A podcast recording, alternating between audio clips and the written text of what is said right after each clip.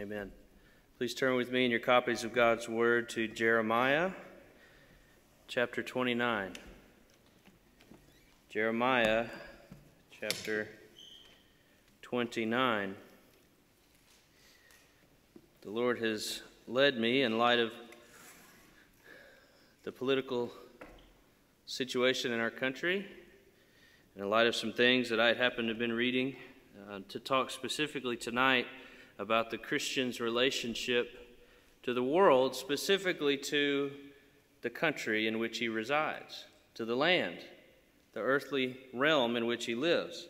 How should we think about our nation, our country, our place of residence as both citizens of America and citizens of heaven? Have you ever thought about that?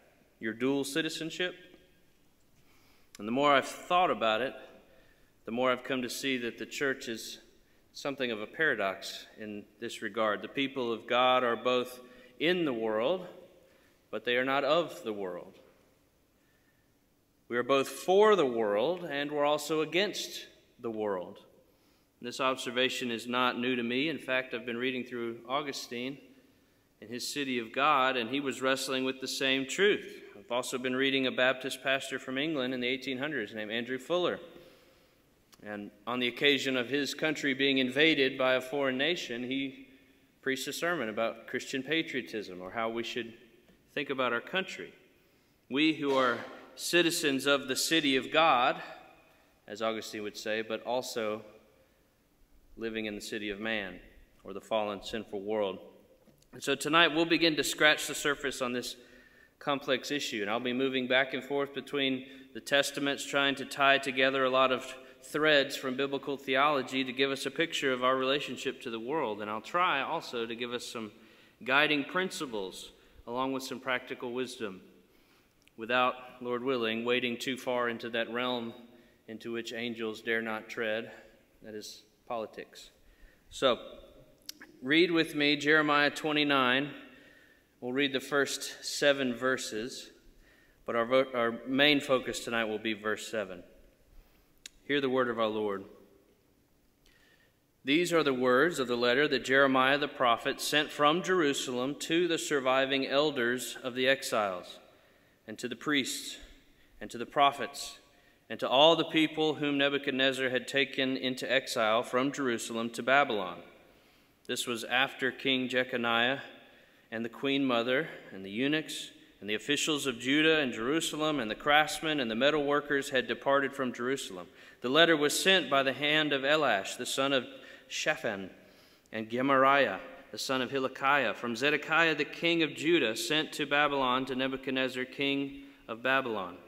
It said, Thus says the Lord of hosts, the God of Israel, to all the exiles whom I have sent into exile from Jerusalem to Babylon Build houses and live in them, plant gardens and eat produce, take wives and have sons and daughters. Take wives for your sons and give your daughters in marriage, that they may bear sons and daughters. Multiply there and do not decrease. And here, verse 7 But seek the welfare of the city where I have sent you into exile, and pray to the Lord on its behalf, for in its welfare you shall find your welfare. Thus ends the reading of God's holy and perfect word. Let's pray together. Father, as we approach a text that historically is so far from us and feels situationally very different from us, help us to see your truth in it. Help us to see how we ought to live, who we are in light of your holiness, and how Christ connects this text to us. Lord, make us what we ought to be through your gospel. We ask this in Christ's name. Amen. Before we get to my first point tonight, let me begin by saying a few words about the context of this passage. For many of us, the later Old Testament history is a little fuzzy. We're familiar with the creation story, with the patriarchs, with Abraham, with the enslavement of the people of God in Egypt, with the Exodus, with wandering in the wilderness, coming into the promised land, and then king, uh, in kingdom of David, kingdom of Solomon, and then the kingdom splits, and after that, it kind of gets a little murky. We know that some bad things happen, and then some stuff happens, and then Jesus comes. Well, there's some there's a lot of history that happens in between there. And so we find ourselves tonight in a period of judgment on God's people, in keeping with the promises and the curses that God had made with Israel in the Mosaic covenant. God is lovingly chastising his child, his son, Israel. Right? They had been unfaithful. They had sinned. They were a mess. They were guilty not merely of tolerating, but of worshiping false gods. They had set up false idols all over the land, and the Word of God was left in the dusty bins of distant memory. And so God raises up foreign leaders, like the king of Assyria first, and now in our text, the king of Babylon, Nebuchadnezzar, to come in and to discipline the people of God. The northern kingdom of Israel had already fallen, and now the southern kingdom of Judah, whose capital was Jerusalem, has also fallen. This was around the year 587 BC, and it says in our text that the elders, the prophets, the priests, even the skilled laborers of Jerusalem had been chained up and marched back to Babylon. And this was the occasion for Jeremiah to write this letter. He's writing to the people of God as exiles in a foreign land to encourage them and to tell them how they should act. They were surely wondering, how should what should we do now that we're here? How should we think about this? Their city had been sieged and burned down, it had been pillaged and ransacked. Their family, their friends were either killed or driven off in chains to a foreign land with a pagan ruler. That had to have been heartbreaking and confusing. Surely they were tempted to doubt the wisdom of God, indeed, his very goodness. What is he thinking? How could he let such a blasphemer? kick us out of our own country, and separate us from the temple where we should be worshiping Him? And these questions are relevant for us as we'll see. We're called to be exiles, to be aliens, to be foreigners and strangers in this life, and we can be unsure of how to act while we are in exile. We can question God's providence. We can wonder why, under any administration in any earthly kingdom, why God has us here and what we should do in the meantime. What is our relationship? How should we think about ourselves and our loyalties and our actions while we are exiles? How do we think about allegiance to our earthly kings? Do we serve them or do we fight back and push against their regime, seeking to undermine pagan rulers? And Jeremiah's letter is helpful here for us. He helps us to know how to act when we're in exile. And so tonight I have for us Two observations and then three exhortations from this text. Two observations and then three exhortations. So let's begin. First observation we must recognize our status. We must, just like the people of God in this addressed in this letter, we must recognize our status. The people of God today, just like the people of God in this text, have been exiles, have been strangers, foreigners, we could translate it, ever since Adam and Eve were kicked out of the garden for sin. Regardless of what geographical position we hold or where we find ourselves in this world, as long as this fallen world exists and we are in it, we will be strangers. We will be foreigners. We will be exiles. Abraham knew this. In Genesis 17:8, God promises to give his offspring the land of your sojournings. And in Genesis 23 4, Abraham is trying to buy some land to bury his wife, and he says to the Hittites, "I'm a sojourner, I'm a foreigner among you." He knew that that land was not his homeland. And at the end of the book of Genesis, when Joseph is about to die, having fulfilled his role and saved his people, he brings he comes to his brothers and he says, I'm about to die, but God will visit you and bring you up out of this land to the land that he swore to Abraham, Isaac, and Jacob. He knew that they were foreigners and they were in a strange land. Later, the people of God experience a great episode of exile in Egypt where they're enslaved for hundreds of years. But God saves them with his mighty arm. He brings them out to, to the desert where they wander for 40 years, and after the wandering, they finally enter the promised land. They don't have to be exiles and strangers anymore, they have their own land, or so it would seem. But although they were in their land, we are still given glimpses in the Old Testament that this was not their final place. For example, when David is praying to God right after or right before anointing Solomon to be king in 1 Chronicles 29, David says, quote, "We are strangers before you, God, and sojourners, as all of our fathers were." And this theme is not just in the Old Testament either. We look in the New Testament. In 1 Peter, for example, and the people of God are referred to as elect exiles and as sojourners, strangers, foreigners. Whatever nation in which Christians reside, that is not their homeland. We are in exile. Our citizenship is somewhere else. It's in a different place, a better place. Paul says in Philippians 3:20 that our citizenship is in heaven. That's the first step in discussing what our relationship with our earthly country should be. Where is our true and ultimate citizenship? And for the Christian, it's not here in America or in Canada or in Mexico or any earthly nation. Our passport is heavenly. Our status is celestial. It's heavenly. And the saints of God have recognized this, recognized this throughout church history. In Hebrews 11, after having discussed Abel, Enoch, Moses, Abraham, and Sarah, the author makes clear that all of these died having not received the things promised to them, but having seen them from afar having acknowledged that they were strangers and exiles on earth. They knew that they were not home, that they were seeking a home, but that this earthly land was not it. No. And the author goes on they desired a better country, that is, a heavenly one. Therefore, God is not ashamed to be called their God, for he has prepared for them a city. Their hearts and their hope were not set on whatever land they were in, their hearts were set on the heavenly city. They could live as exiles and strangers in Egypt or in Chaldea or in Canaan or in Babylon because they knew that that was just a short sojourn. No matter how bad things are here, no matter how lonely we feel, no matter how out of place it seemed, they could endure because God was preparing for them a place, a city, a heavenly city. And this is certainly true for us. We believers are strangers and exiles in this land, regardless of who is in the White House, regardless of who controls the Senate, regardless of who sits on the throne of any earthly nation. We are immigrants. We're strangers, sojourners. The same is true for when a pagan is in the office or when a blood bought believer is in control. Christians have their ultimate citizenship not in any earthly realm, but in heaven. We're sojourners and strangers, and that will dramatically inform how we live in this life, which leads to my second observation. Not only must we recognize our status as exiles, but we must also recognize God's providence.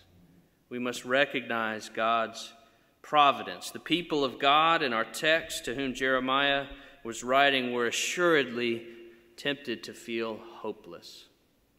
They were in a strange place with strange customs and strange food, without the ability to worship as they wanted, without the warmth of the familiar and the things that they held dear. Many of them were likely mistreated, even separated from their families, never to see them again. They were looking at the world around them and they were wondering, what is going on? Who's in control? Because from my vantage point, it sure seems like Nebuchadnezzar. I wonder if you've ever felt that way. When you watch the news, you look at the world, you see the familiar things around you being torn down and burned, and the ideas that you think are important are being trampled upon, and the ideas that you think are foolish are being elevated and worshiped. When paganism is on the rise and true religion is being oppressed, are you tempted to wonder who is in control? What on earth is going on? Well, look what Jeremiah says in our text. Twice he reminds the people of God who is in control. Look at verse 4. Thus says the Lord of hosts, the God of Israel, to all the exiles whom I have sent into exile. And look again at verse 7. Seek the welfare of the city where I have sent you into exile. Twice in these few verses, God reminds them that He is the one that sent them into exile. Nebuchadnezzar isn't in control, regardless if he's the most powerful man on earth. God is in control. God raises up kings and he topples rulers. He's merely using Nebuchadnezzar to do his bidding. And the same is true for the people of God in every age. God is in control. He's in control over God fearing rulers and over persecuting pagans. He's in control over Constantines and over Neros, over Attila the Huns, over Napoleons, over Pol Pots and Castros and Trumps and Bidens. He places each of them in their position of power for his own good purposes. God has not fallen asleep or taken his hand off the wheel. In fact, he's dutifully watching over his people to bring about his ends, and we can trust him in that. But why?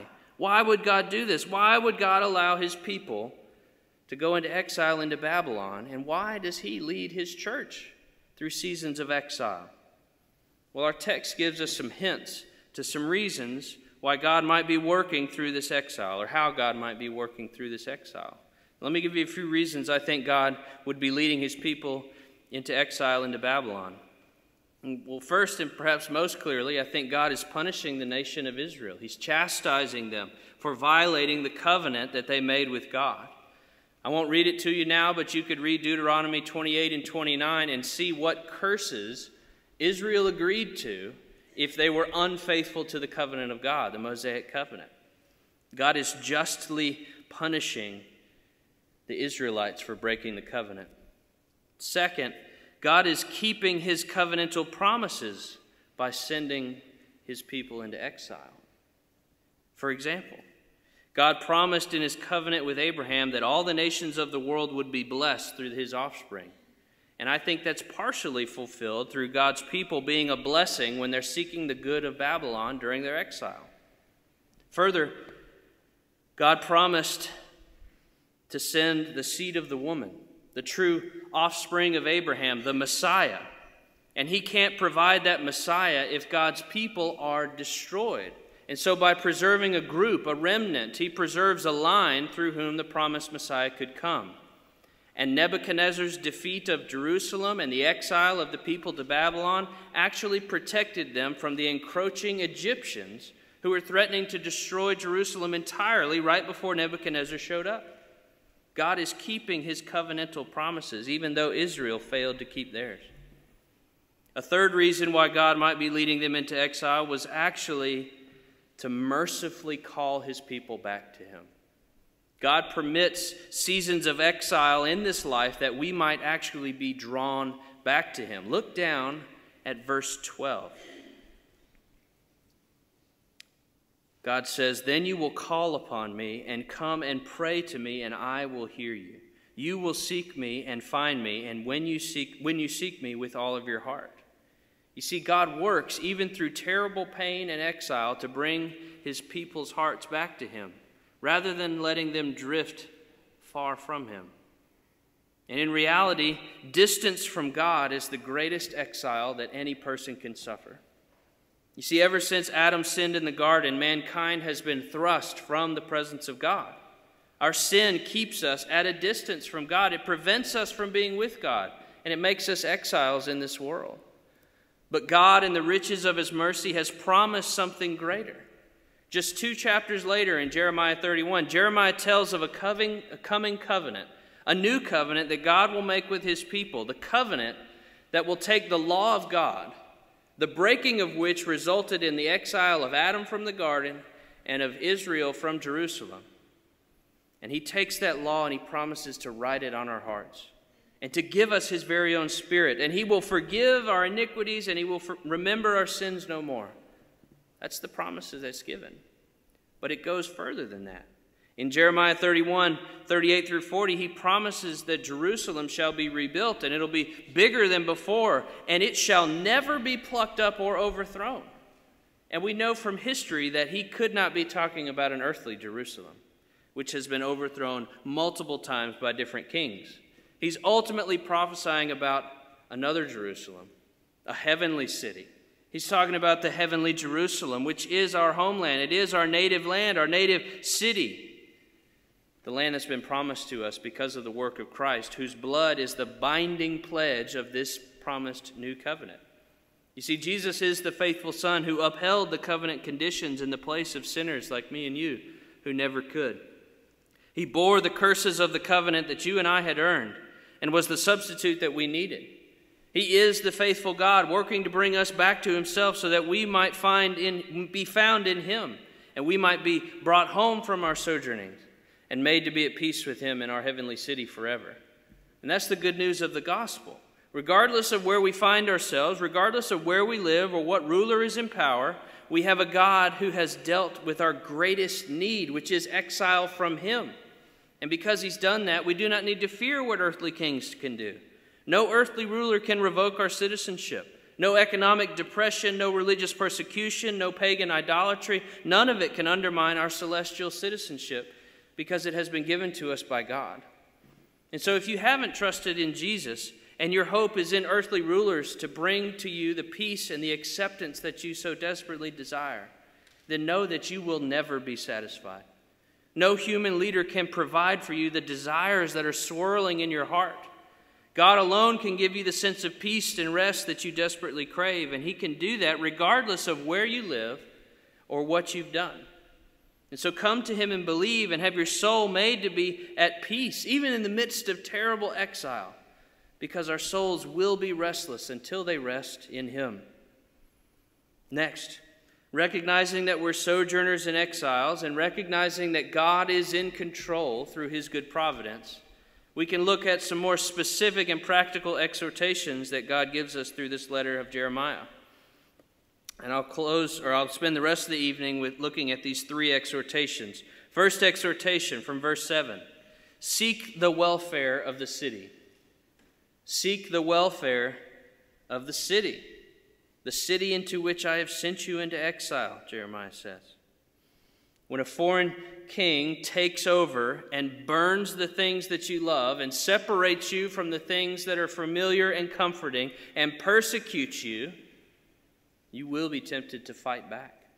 You'll be tempted to plot his demise, to undermine his leadership, to generally not be a good Babylonian. Or if you're not tempted to actively buck the system, and to undermine the king, you'll be tempted in the opposite direction to just withdraw, to hide together, to huddle up, to disengage. Let's just bide our time until we can get out of here. To do your own thing and to have as little involvement with the Babylonians as possible. Let's just ride out our time. But Jeremiah's words exclude either options. It says, seek out. That's an active verb. We're to actively pursue the peace of the city, the welfare of the city, not merely hope that it happens. We're to be intentional, energetic, even, to engage in the pursuit of the city's welfare. Further, to seek the welfare, or to seek, the word there is shalom, which is a Hebrew word that it's a holistic sense of well being, of goodwill, of satisfaction, of peace. All of these English words overlap in shalom. God's people are called to promote the peace of their society rather than engaging in unnecessarily divisive activity, promoting unity rather than unrest. We're called to honor the leadership that's over us, even pagan leadership. That's what this verse is about. It's about fulfilling the fifth commandment when we're in exile. How can I honor the leadership that is over me, knowing that God has ordained that that leadership be there, Babylonian or otherwise? And so that prohibits me from using disrespectful language or engaging in demeaning activity. They're not to be mocking Nebuchadnezzar or making fun of the pagans in Babylon. They were called to honor those in positions of authority in whatever biblically permissible ways that they should and by doing so, honor the Lord who had sovereignly placed those leaders there. Further, to seek the good of the city means to seek to be just in our dealings, to promote righteousness, to care for those in need, basically, to be good neighbors, to be outstanding citizens. To promote, for us, this means to promote those policies and those office holders that rule according to righteousness and justice and promote the good of society in general. That will usually mean in our society voting for the candidates that rule according to righteousness. Now, side note here here is where charity and Christian liberty ought to be observed among believers. Right? While we live in Babylon, we may disagree on which Babylonian would be the best to elect. We can lovingly and charitably disagree on who is the ideal candidate and yet still recognize that the Lord is God and love each other through the disagreement. Now, back to our duty to seek the welfare of the city. If you've listened closely about the duties I've mentioned about being a good citizen in Babylon, nothing I've said so far is necessarily Christian. Pagans will affirm it's a good thing for everyone to seek to be a good neighbor. Pagans will agree that rulers should rule according to justice and righteousness. But what makes our heavenly citizenship different is that while we are exiles in Babylon, we're called to seek the shalom, the holistic good of the Babylonians, and we cannot do that without ministering to them spiritually as well. To seek the good of the city without giving them the message of eternal goodness is to fail to try and meet them where their deepest need is. Verse 6 tells the Jews to take wives for their children and to multiply while they're in exile, and while we certainly have the liberty to take a Christian spouse in this world, we don't have the liberty to ignore the Bible's clear commands to seek spiritual progeny in this life, to spread the gospel. We're called to spread the message of the gospel to any Babylonian that would hear it, to tell them of the good news that Jesus died for sinners, even Babylonian sinners, and that he will soon return to take us to our eternal city. And this message is the greatest good that we could ever seek for our city. You see, without, without seeking to address spiritual needs, it doesn't matter what temporal good that we've done. It doesn't matter who we've put in the office or how the stock market is doing or what the benefits are or what the educational system looks like if everyone's going to hell, if they haven't heard the message, the message of goodness. Speaking similarly on this topic in his book on the atonement, George Smeaton says it this way To convert one sinner from his way is of greater importance than the deliverance of a whole kingdom from temporal evil. And he's surely right. Yes, we can seek the temporal good of the people around us. But if we fail to engage them on the level of their deepest need, that is the spiritual status as exile from God's presence, then we've utterly failed to seek their genuine shalom, their genuine welfare. And that's what makes a Christian exile different. We have the one message that can change the status of our captors from Babylonian to brother. And by doing so, we can change the nature of our exile into a joyous anticipation of our returning king. We're called to seek the good of the city while we're in exile. Second exhortation from verse 7 we're called to pray to the Lord for our city. We're called to pray to the Lord for the city. Verse 7 But seek the, Lord, the welfare of the city where I've sent you into exile, and pray to the Lord on its behalf. And here's a significant command. This is the only place in the Old Testament that I could find where God specifically calls his people to pray for their enemies. But by the time we get to the New Testament, this becomes the ethic of a Christian. Sounds very much like Jesus in Matthew 5, where he commands us to love our enemies and to pray for those that persecute us. Praying for our enemies is one of the activities of a Christian that really sets him apart from the rest of the world. What other people pray for and genuinely seek the good of their enemies? None do. But we're called to. And by doing so, we confirm to the world both our status as exiles and strangers in this foreign land, and we confirm our faith in our message.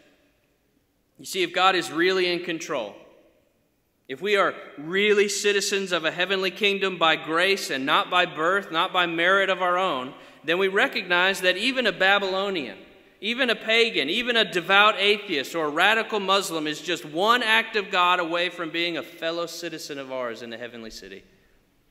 God can work in their hearts just as He is working in our hearts to bring about a new citizenship. And we should pray for the good of our neighbors that they would come to possess a heavenly citizenship as well. But we should not only pray for the spiritual health of our earthly city, we should pray for our leaders and for peace. Just like Paul commands in 1 uh, Timothy 2. We should pray for these things that we may live peaceful and quiet lives, dignified in every way. 1 Timothy 2 2. Pray for freedom from religious oppression so that the gospel may be proclaimed with purity and clarity. Pray for economic progress so that none may, must live in crippling poverty. Pray for the orphans and the widows and the immigrants, all of whom the Bible mentions as vulnerable, vulnerable groups open to exploitation. Pray for the good of our society, for unity, for justice in the courts, for healthy families, and for faithful parents who care well for their children, for crime to be suppressed, for virtue to be promoted, for the wicked to be punished. Seek the good of your city by seeking the face of your Father. But if we're honest, how often do we really do this? Do we really pray for those that persecute us, for our, our Babylonian city around us? I know I don't often enough. But praise be to God that Christ didn't pray for his enemies in the same way that we do. He took enemies like me and like you, and he spoke his word of truth into our hearts, and he turned us from Babylonians of heart into spiritual children of Abraham, sons of God. And he continues to pray for us even now, interceding for us at the right hand of the Father as our heavenly advocate in our heavenly city. But even more than that, he came down and he endured the exile that we deserved. He went to the exile of the grave so that we might be liberated from captivity to sin. He surrendered to chains and to punishment so that we might be freed from condemnation. He went to the foreign land of the tomb so that we might be brought from the land of our sojournings and given citizenship in his celestial kingdom. He loved his enemies perfectly, and he went into exile for them so that they might be saved from their willful exile and brought back home to the city of God, our heavenly city, our heavenly Jerusalem, a city that can never be overthrown. Praise be to God for our faithful Savior. Finally, I'll close with one final exhortation. Not only are we called to seek the good of the city and to pray to the Lord on its behalf, but we should also recognize the rationale. Recognize the rationale in verse 7 the motivation given by Jeremiah is that in seeking the city's good, we're seeking our good. In seeking the city's good, we're seeking our good. Verse 7 But seek the welfare of the city where I have sent you into exile, and pray to the Lord on its behalf. For in its welfare you will find your welfare. For in its shalom you will find your shalom. The Bible gives us many different motives for obeying the Lord's command. For example, we're called to obey out of thankfulness of heart. We're called to obey out of love because He loved us first. We're called to obey out of a proper fear of the Lord. We're called to obey in order to avoid discipline. We're called to obey God out of love for neighbor. And here Jeremiah points out that seeking the good of the city is not merely good for the Babylonians, but it's also good for the people of God. What good would it be for the exiles if they made themselves a stench to their captors? What good would it be for us to make ourselves repulsive to the city? It wouldn't be helpful at all. In their peace, we will have peace. Henry says it quite succinctly that every passenger is concerned with the safety of the ship. And that makes complete sense. Every citizen of the earthly realm ought to be concerned with the welfare of his city, and the same is true for Christians. It's not selfish to seek your good by seeking the good of your city. God has so ordered society that they be linked in this way. In seeking the peace, the shalom of our city, we're seeking our own peace.